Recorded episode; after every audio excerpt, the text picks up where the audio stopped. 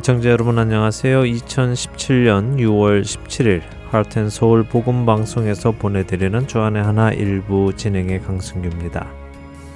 지난 한 주도 서로가 서로를 위해 기도하며 영적 전투에서 굳건히 설 수 있도록 붙잡아 주신 여러분들 되셨으리라 믿습니다.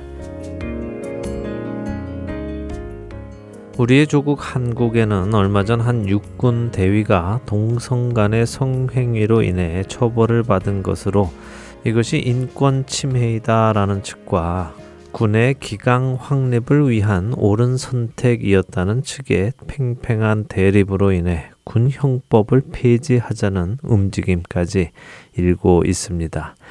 이번 사건의 전말은 이렇습니다. 지난 4월 육군 소속으로 복무 중인 A라는 대위는 점심시간을 이용하여 군 독신자 숙소 등지에서 하급 부사관 등 부하들과 여러 차례 성행위를 벌였다가 이것이 발각되어 군 법정에서 징역 6개월, 집행유예 1년의 실형을 선고받게 된 것입니다.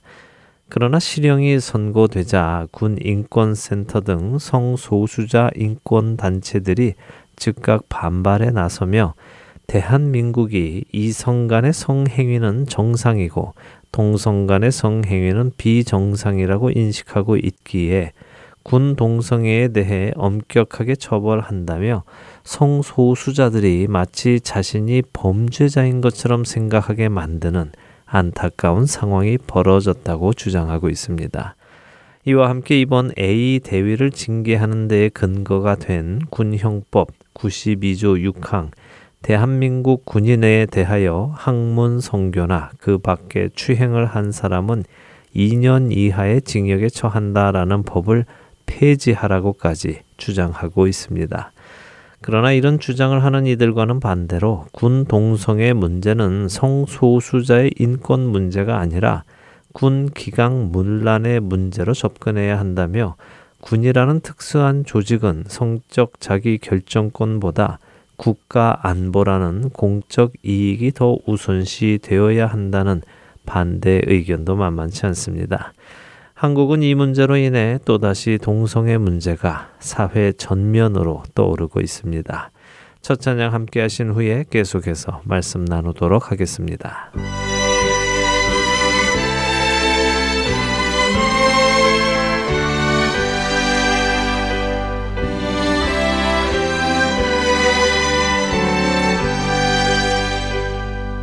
귀하신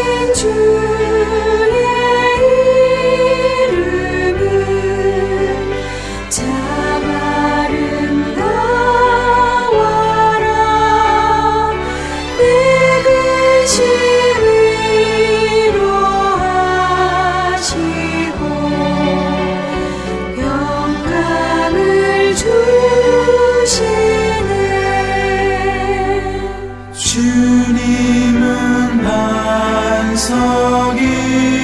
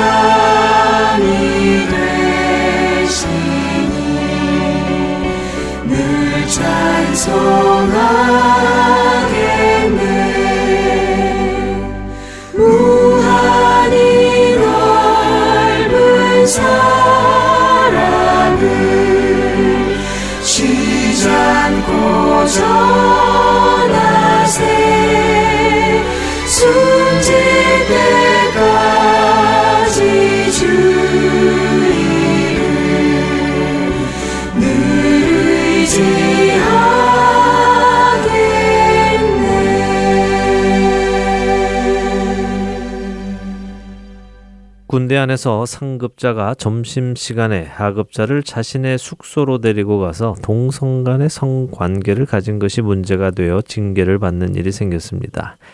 이에 이것이 성소수자들을 향한 차별이다 하는 측과 군 기강 확립을 위한 조치였다라는 의견이 맞서고 있는데요. 여러분들은 어떻게 생각하시는지요? 글쎄요, 한국의 군 형법이 정확히 어떤지는 저는 잘 모릅니다만 이것이 꼭 동성 간의 성관계에 이어서 징계를 받은 것인지는 의문이 갑니다. 이성 간에도 마찬가지가 아니었을까요? 개인의 삶을 사는 것이 아니라 공적인 삶을 살고 있는 군인이 군 복무 시간 중에 자신의 부하 사병을 데리고 점심시간에 자신의 숙소로 가서 성관계를 맺었다는 것은 동성이었던 이성이었던 간에 잘못된 것이 아닐런지요. 굳이 이 문제를 동성간이었기 때문에 처벌을 받았다며 이것이 차별이라고 주장하는 것이 정말 타당한 주장인지 다시 생각해 볼 문제라고 생각됩니다. 만일 여성 대위가 같은 시간에 남성 부하 사병을 데리고 자신의 숙소로 가서 성관계를 가졌다면 처벌받지 않았을까요? 적어도 제가 알기론 처벌받을 사항이라고 알고 있습니다. 사실 이렇게 동성애에 관한 문제들이 사회적인 이슈로 한 번씩 표면에 드러나게 될 때 성소수자 인권단체들은 자신들의 주장이 논리적이지 않고 편파적이어도 크게 신경을 쓰지 않고 문제를 키우려고만 하는 듯한 느낌을 받습니다. 왜냐하면 이런 문제가 사회적으로 드러나면 드러날수록 일반 시민들의 동성애에 관한 시선은 점점 누그러지게 마련이기 때문이지요. 자주 접하면 접할수록 그 문제가 자연스럽게 다가오기 때문입니다. 그들이 원하는 것은 바로 이것입니다. 자주 접하여 자연스럽게 만드는 것. 그리고 이것을 문제 삼는 사람들을 오히려 부자연스러운 사람으로 만들려는 것이죠.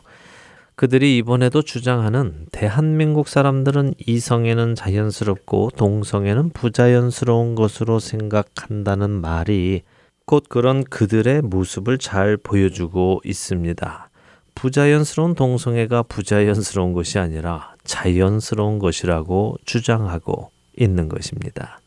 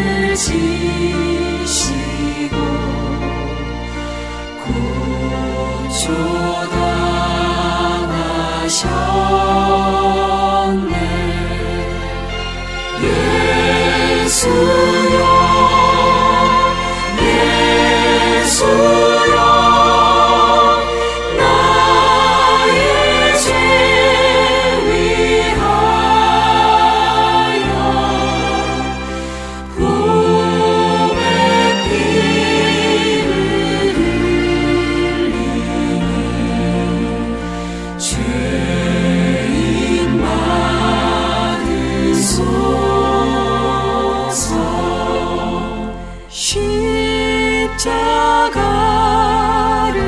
지시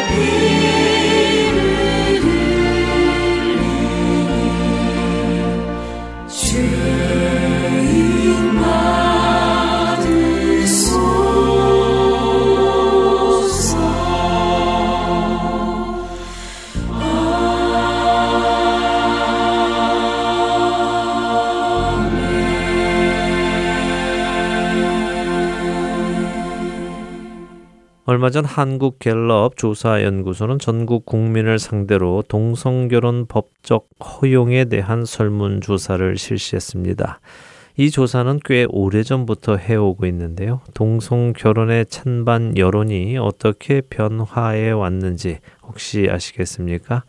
지난 2001년 한국 갤럽이 조사를 했었을 때 동성 결혼에 찬성하는 한국인은 17%였습니다. 그리고 무려 67%의 한국인이 동성 결혼을 반대했었지요. 그 후 12년이 지난 지난 2013년 조사에는 동성 결혼에 찬성하는 한국인이 25%로 12년간 약 8%의 성장률을 보였습니다. 그런데 바로 이 즈음이 한국의 여러 매스컴에서 동성애 드라마, 동성애 영화, 동성애 다큐멘터리 등을 제작하고 보여주던 시기였고요. 뉴질랜드와 프랑스 그리고 미국의 여러 주에서 동성 결혼이 합법화되기 시작했습니다. 이렇게 되자 불과 1년 후인 2014년의 조사에는 무려 1년 만에 10%의 사람들이 동성 결혼을 더 찬성하는 것으로 나타났지요.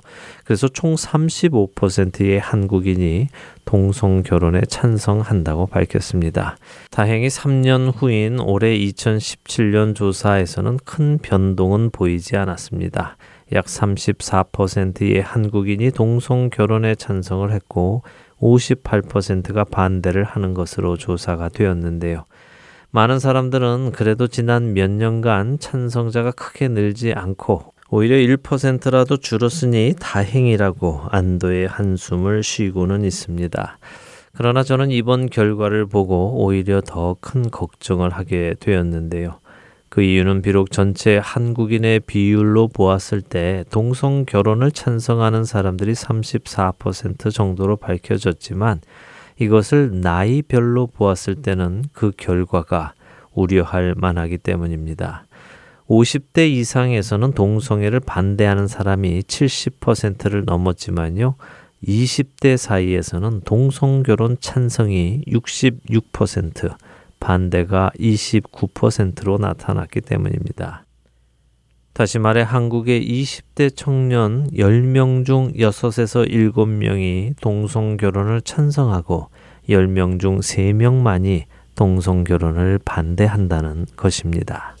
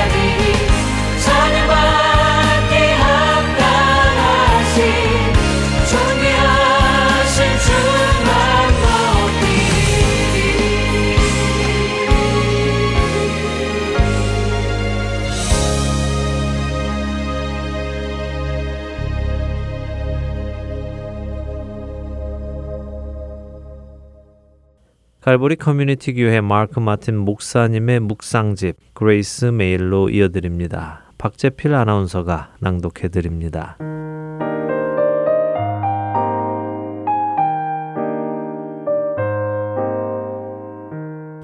너희에게 인내가 필요함은 너희가 하나님의 뜻을 행한 후에 약속하신 것을 받기 위함이라. 히브리서 10장 36절의 말씀입니다. 로버트 모리슨이라는 사람에 대해 들어보신 적이 있으신가요? 그는 중국에서 사역했던 선교사로 그의 사역으로 예수 그리스도를 영접한 사람을 보기까지 7년이나 걸린 사람입니다. 다시 말해 7년의 성교 사역 중에 예수님을 영접한 사람이 한 명도 없었다는 것이지요. 그가 7년을 사역하고 처음으로 예수님을 영접한 사람을 보게 된 후 두 번째 사람이 예수님을 영접하기까지 그는 3년의 시간을 더 사역했습니다. 한 원주민 부족 속에서 그들이 그리스도를 향한 마음이 생기는 것을 보는데 무려 10년이라는 시간 동안 애를 쓴 로버트 머펫이란 선교사님도 생각이 나네요. 또한 현대 선교의 아버지라 불리는 인내의 사람 윌리엄 캐리 선교사도 생각이 납니다.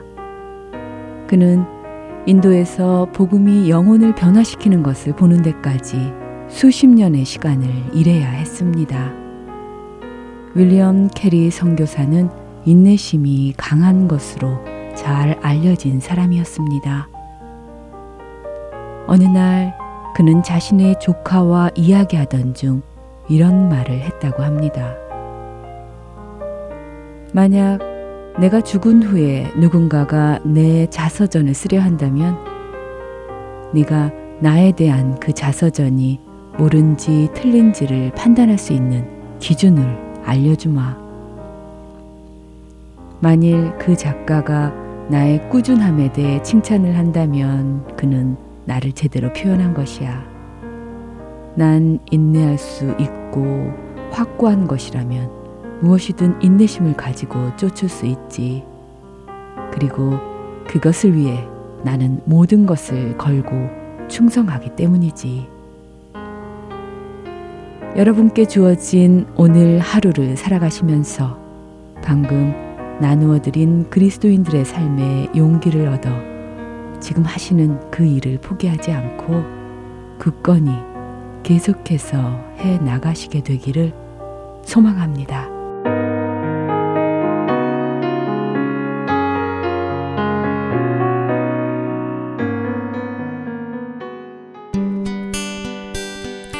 기쁜 소식 사랑으로 땅끝까지 전하는 하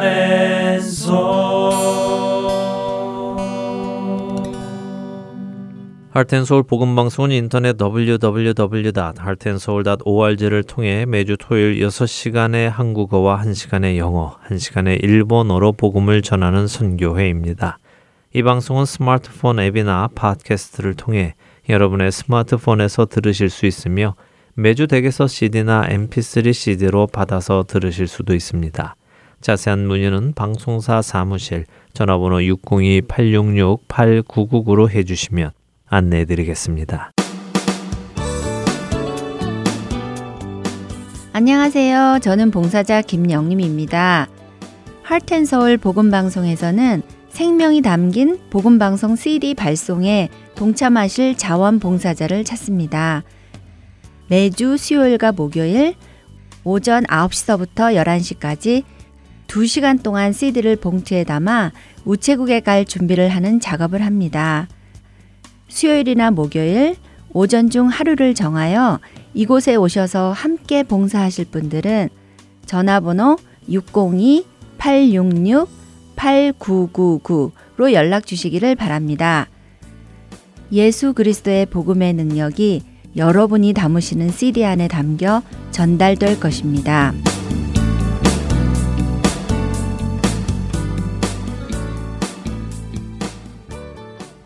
이스라엘에서 사역하시는 유병성 목사님과 다윗의 여정을 따라 떠나는 성경 여행 베들레헴에서 예루살렘까지 함께 하시겠습니다. 오늘은 시글락이라는 제목으로 말씀 전해 주십니다.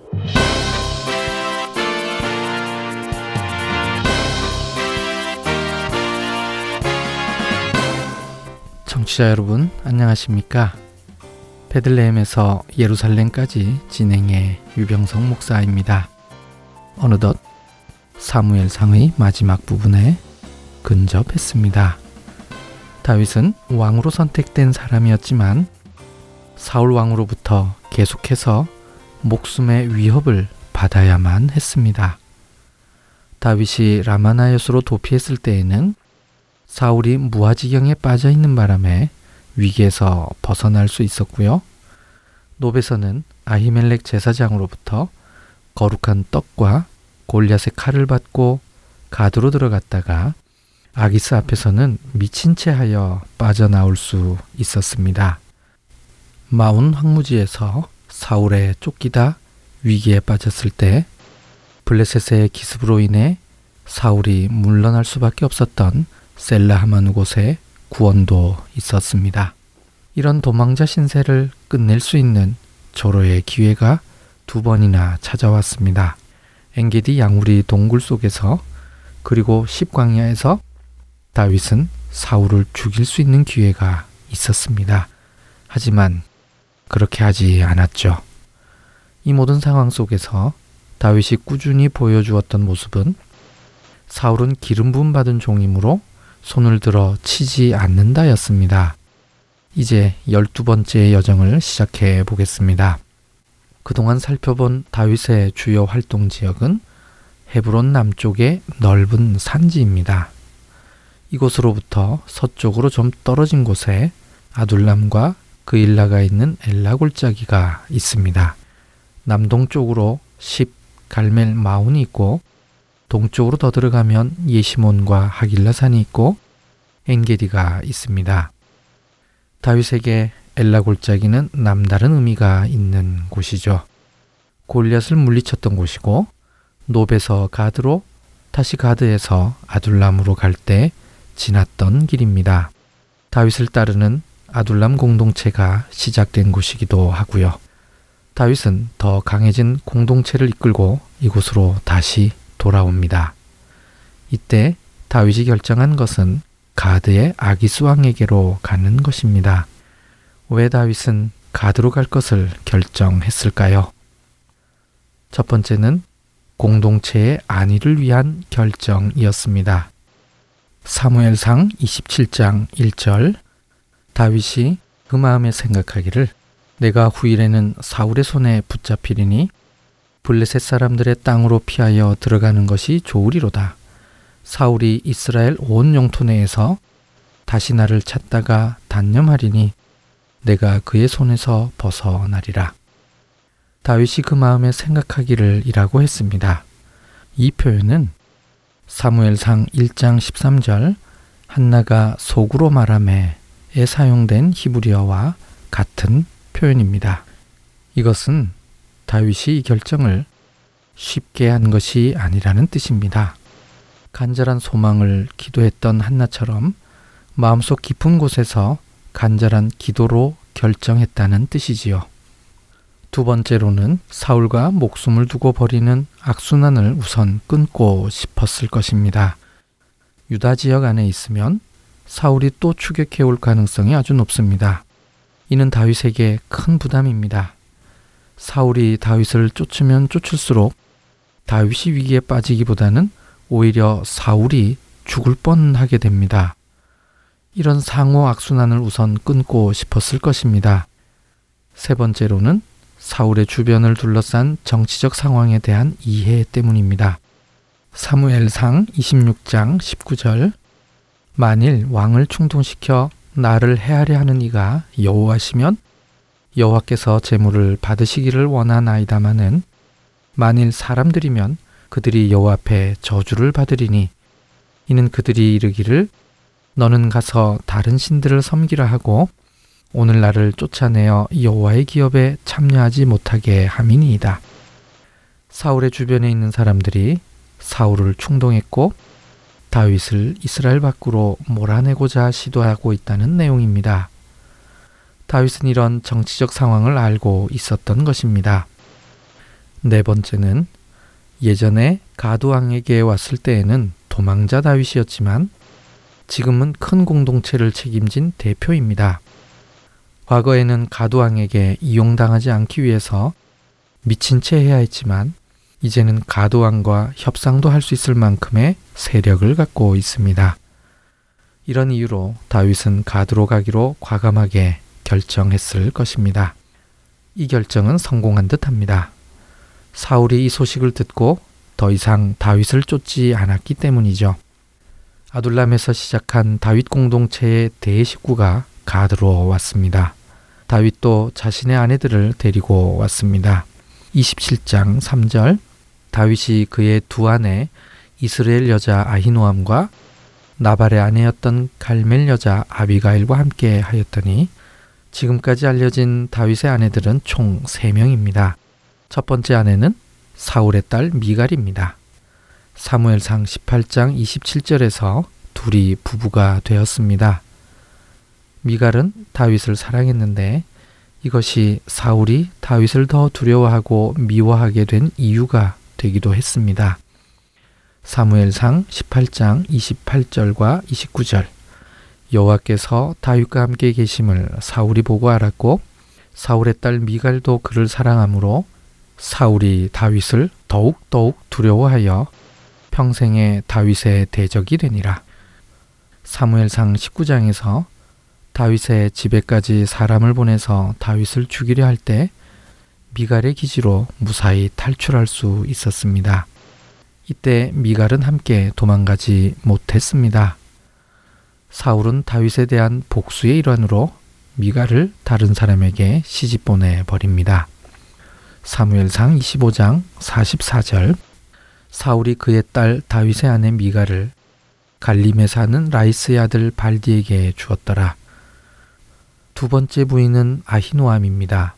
43절 다윗이 또 이스라엘 아히노암을 아내로 맞았더니 그들 두 사람이 그의 아내가 되니라. 사실 사무엘상 25장을 순서대로 읽으면 아비가일과 먼저 결혼하고 아히노암과는 그 다음에 결혼한 것처럼 보입니다.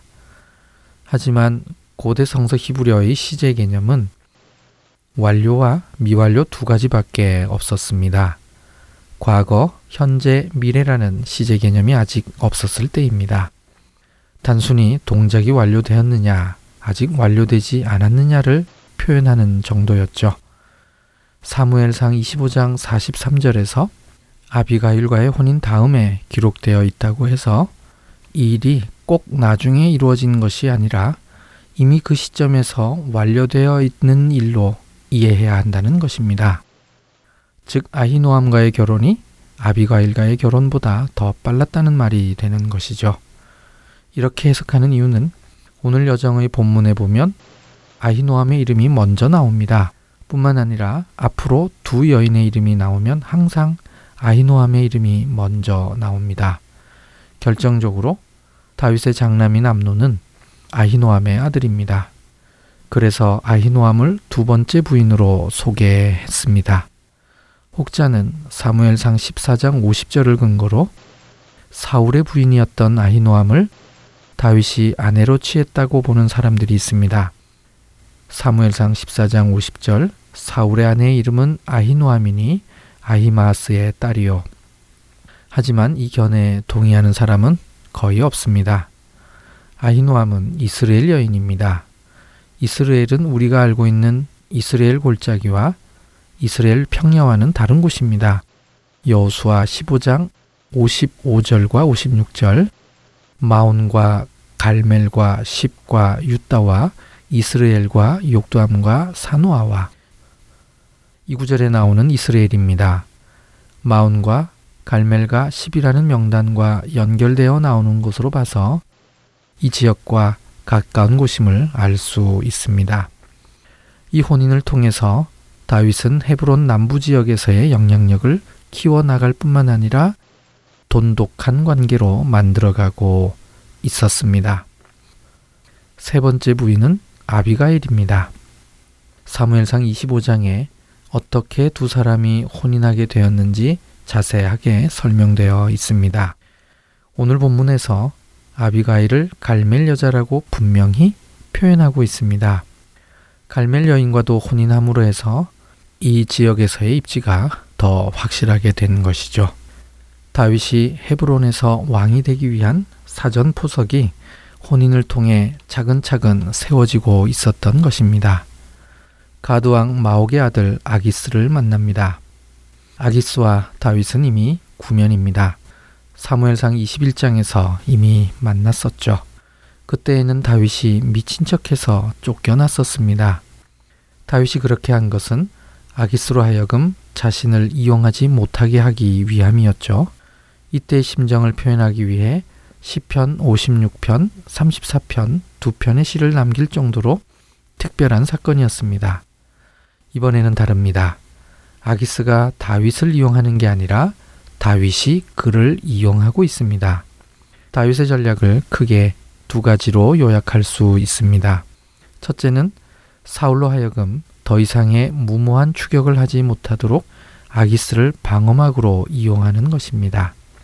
두 번째는 이 방어막 뒤에서 자신의 역량을 더 키우는 것입니다. 그래서 다윗이 아기스에게 요구합니다. 27장 5절 바라건대 내가 당신께 은혜를 입었다면 지방 성읍 가운데 한 곳을 내게 주어 내가 살게 하소서. 당신의 종이 어찌 당신과 함께 왕도에 살리까 하니 다윗의 제안 속에서 그의 전략을 엿볼 수 있습니다. 한국말로는 지방 성읍이라고 되어 있지만 히브리어로는 아래 핫사데라고 되어 있습니다. 직역하면 들판 혹은 벌판의 성읍들입니다. 자체의 방어력이 떨어지는 변방의 성읍 중 한 곳에서 거하겠다는 뜻입니다. 이 제안은 아기스와 그의 신하들에게도 좋은 제안이었을 것입니다. 그들 입장에서도 자신들의 성읍인 가드 안에 다윗과 그의 사람들이 거하는 것은 잠재적 위협을 품고 사는 것이지만 수비력이 약한 변방의 성읍에 다윗이 거한다면 다윗의 군사력으로 변방을 지킬 수 있는 이득이 있기 때문이지요. 27장 7절 아기스가 그날에 시글락을 그에게 주었으므로 시글락이 오늘까지 유다 왕에게 속하니라. 이렇게 해서 다윗이 시글락에 거주하게 된 것입니다. 시글락은 텔 사이라로 추정됩니다. 가드로부터는 남쪽으로 약 40km 정도 떨어져 있습니다. 헤브론으로부터도 서남쪽으로 약 40km 정도의 거리입니다. 블레셋 다섯 성읍 중 가장 남쪽에 있는 가사로부터도 동남쪽으로 25km 정도 떨어져 있습니다. 이 정도의 거리라면 다윗 입장에서는 블레셋의 간섭과 감시 없이 살 수 있었고 가두왕 아기스 입장에서는 아말렉과 같은 유목 족속들의 위협에 대해서 신경 쓰지 않아도 되는 일이었습니다. 다윗은 이곳에서 1년 4개월, 즉 16개월 동안 있었습니다. 27장 7절 다윗이 블레셋 사람들이 지방에 산 날수는 1년 4개월이었더라. 여기서 말하는 지방은 조금 전에 살펴본 구절에서처럼 들판 혹은 벌판이라는 뜻입니다. 성서 히브리어를 공부하는 사람들에게 이 구절은 재미있는 구절입니다. 히브리어로 야민 베 아르바 호두심이라고 되어 있습니다. 직역하면 날들과 4개월입니다. 이게 왜 1년 4개월이라는 뜻이 될까요? 이것은 히브리어의 관용구적 용법입니다. 날들이라는 뜻의 야밈은 성경에서 만 1년을 의미합니다. 1년의 날들을 다 채웠다는 의미로 사용되는 것입니다. 사사기 17장 10절 나를 위하여 아버지와 제사장이 되라. 내가 해마다 은열과 의복 한 벌과 먹을 것을 주리라. 사무엘하 14장 26절 그의 머리털이 무거움으로 연말마다 깎았으며 이 구절에 나오는 해마다와 연말마다가 히브리어로 야밈입니다. 만 1년을 의미합니다. 다윗은 이 기간 동안에 네게부 깊숙한 곳에 거주하는 유목 족 속들을 그냥 두지 않았습니다. 그술 사람, 기르스 사람, 아말렉 사람들을 침노했다고 합니다. 사무엘상 27장 8절을 히브리어 그대로 직역하면 이렇게 됩니다. 여러분들이 수루에서부터 애굽 땅으로 가던 그 땅에 옛적부터 살고 있던 그술 사람과 기스리 사람과 아멜렉 사람을 다윗과 그의 사람들이 침노했습니다. 먼저 구술 사람에 대해서 설명을 드리겠습니다. 이들에 대해 알려진 것은 여호수아 13장 2절과 3절입니다. 이 남은 땅은 이러하니 블레셋 사람의 모든 지역과 그술 족속의 모든 지역 곧 애굽 앞 시올 시내에서부터 가나안 사람에게 속한 북쪽 에그론 경계까지와 다시 말해 블레셋보다 남쪽 지역에서 애굽 땅 앞까지가 그술 사람의 경계입니다. 요단 동편의 그술 사람과는 다른 종족입니다. 헷갈리면 안 됩니다. 두 번째, 기리스 사람은 전혀 알 수 없습니다. 히브리어로는 이렇게 적혀 있지만 유대인들은 이 부분을 읽을 때에는 케레에 따라서 읽습니다. 케레가 무엇이냐 하면 유대인들은 성경에 적혀 있는 그대로를 하나님의 말씀으로 인정하기 때문에 무조건적으로 존중합니다. 그래서 이것을 적혀 있다는 뜻의 크티브라고 합니다. 하지만 도저히 뜻이 안 통할 땐 뜻이 통하게끔 조금 바꾸어서 읽습니다. 이것을 읽어라 라는 뜻의 케레라고 합니다. 이 부분은 케레에 따라서 기스리 사람이라고 읽습니다. 킹 제임스 버전은 케레에 따라서 음력했습니다. 그래서 저도 조금 전에 직역할 때 기스리 사람이라고 했던 것이죠. 그럴지라도 이 족속들에 대해서는 아직은 알려진 게 없습니다. 세 번째는 아말렉입니다. 이 모든 것을 종합해 보면 다윗은 유다 산지를 통해서 애굽과 무역할 때 꼭 지나가야 하는 교역로를 골라서 침노한 것입니다. 즉 아기스의 블레셋을 위한 싸움이 아니라 유다 산지 쪽 이스라엘에게 필요한 싸움을 한 것입니다. 다윗보다 먼저 이 싸움을 한 사람이 있었습니다.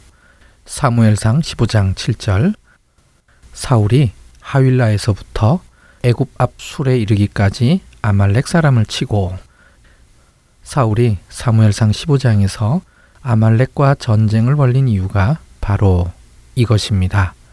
남쪽으로의 교역로 확보 때문이었죠. 이 싸움에서 사울은 하나님의 명령을 거역했습니다. 아각을 살려주었고 좋은 것은 남겨두고 하찮은 것만 진멸했었습니다. 이것과는 대조적으로 다윗은 아말렉뿐만 아니라 아말렉 주변에 있는 족속까지 철저하게 쳐서 아무도 살려두지 아니했습니다. 이렇게 한 것은 다윗의 전략이 아기스에게 들키지 않기 위함이기도 하지만 사울이 이루지 못한 하나님의 명령을 다윗이 대신 이루어 준 것이기도 합니다. 그러면서 아기스가 어디를 침뇨했냐고 물으면 사실과 다르게 대답합니다. 27장 10절 다윗이 이르되 유다 네겝과 여라무엘 사람의 네겝과 겐 사람의 네겝이니이다 하였더라. 이곳은 비록 유다 산지보다 더 남쪽이기는 하지만 여전히 이스라엘의 영토이죠. 이 지역은 마온보다는 더 남쪽이기에 아라드 주변이라고 이해하면 됩니다. 이 지역을 넓은 의미에서 유다 네겝이라고 부릅니다. 이곳을 세 부분으로 나누는데 북부 지역을 갈렙의 네겝, 동부 지역을 겐 사람의 네겝, 그리고 남부 지역을 여라무엘 사람의 네겝이라고 구분합니다. 다윗이 머물고 있는 시글락은 그렛 사람의 네겝이라고 불렀습니다. 아기스는 다윗이 유다 네겝을 공격한 것으로 이해했습니다. 다윗이 남부 유다 사람들을 괴롭혔으니 이스라엘 전체에서 미움을 받게 될 것이라고 생각한 것이죠. 아기스는 다윗이 시글락에 머물면서 네게부에 깊숙이 들어가서 군사 작전을 벌인 것까지는 알고 있었지만 이 일에 대한 정확한 지리적 정보가 없었습니다. 다윗의 말이 완전 거짓말은 아니었습니다만 실제 네게부 남쪽 깊은 곳에서 벌린 전투를 네게부 북쪽 유다산지 가까운 쪽이라고 이야기한 정도이죠. 다윗은 이렇게 함으로 해서 오히려 유다 네게부에 있는 사람들에게 도움을 준 것입니다. 그들의 생업을 지켜줬을 뿐만 아니라 그들의 교역로까지 안전하게 확보해 준 것이니까요. 그리고 이 지역 사람들은 유다 족 속이므로 다윗과는 먼 친척 관계에 있는 사람들입니다. 결국 이 일도 다윗이 헤브론에서 유다의 왕이 되는데 초석이 되는 것이죠. 어느덧 다윗이 왕으로 세워지기 위해 조금씩 조금씩 준비되어 가고 있는 것이 보이기 시작합니다. 다윗이 즉흥적으로 가두왕 아기스에게 간 것이 아니었습니다. 마치 이스라엘 백성이 애굽에 내려가서 살면서 큰 민족으로 성장한 것처럼 다윗과 그의 사람들은 가두왕 아기스에게 감으로 해서 역량을 더 키울 수 있었습니다. 사울의 추격 없이 아기스의 간섭 없이 내게부 깊숙한 곳까지 가서 아말렉과 그 주변을 공격했습니다. 사울이 이루지 못한 하나님의 명령을 이룬 것이죠. 다윗의 지혜가 돋보이는 행적입니다. 오늘은 여기까지입니다. 다음 시간에 사무엘상 28장 1절에서 25절 말씀으로 다시 뵙겠습니다. 안녕히 계십시오.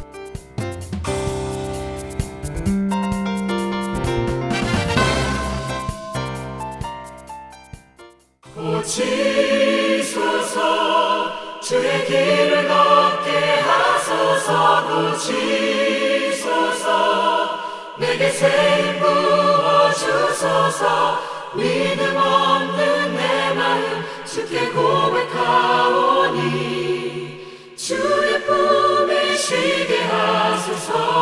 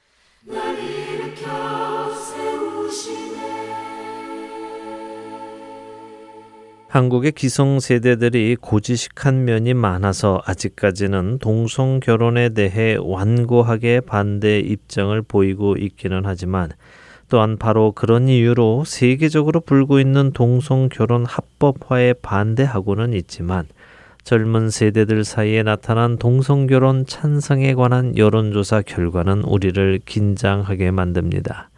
이미 대만이 아시아 처음으로 동성 결혼을 합법화시킨 가운데 우리나라 20대 청년들 중 67%가 동성 결혼에 찬성한다고 밝혔다는 것은 이들이 정치계에 입문하고 사회의 중심을 이루는 층이 될 때에는 동성 결혼도 자연스레 합법화가 될 것이 불을 보듯 뻔해 보이기 때문입니다.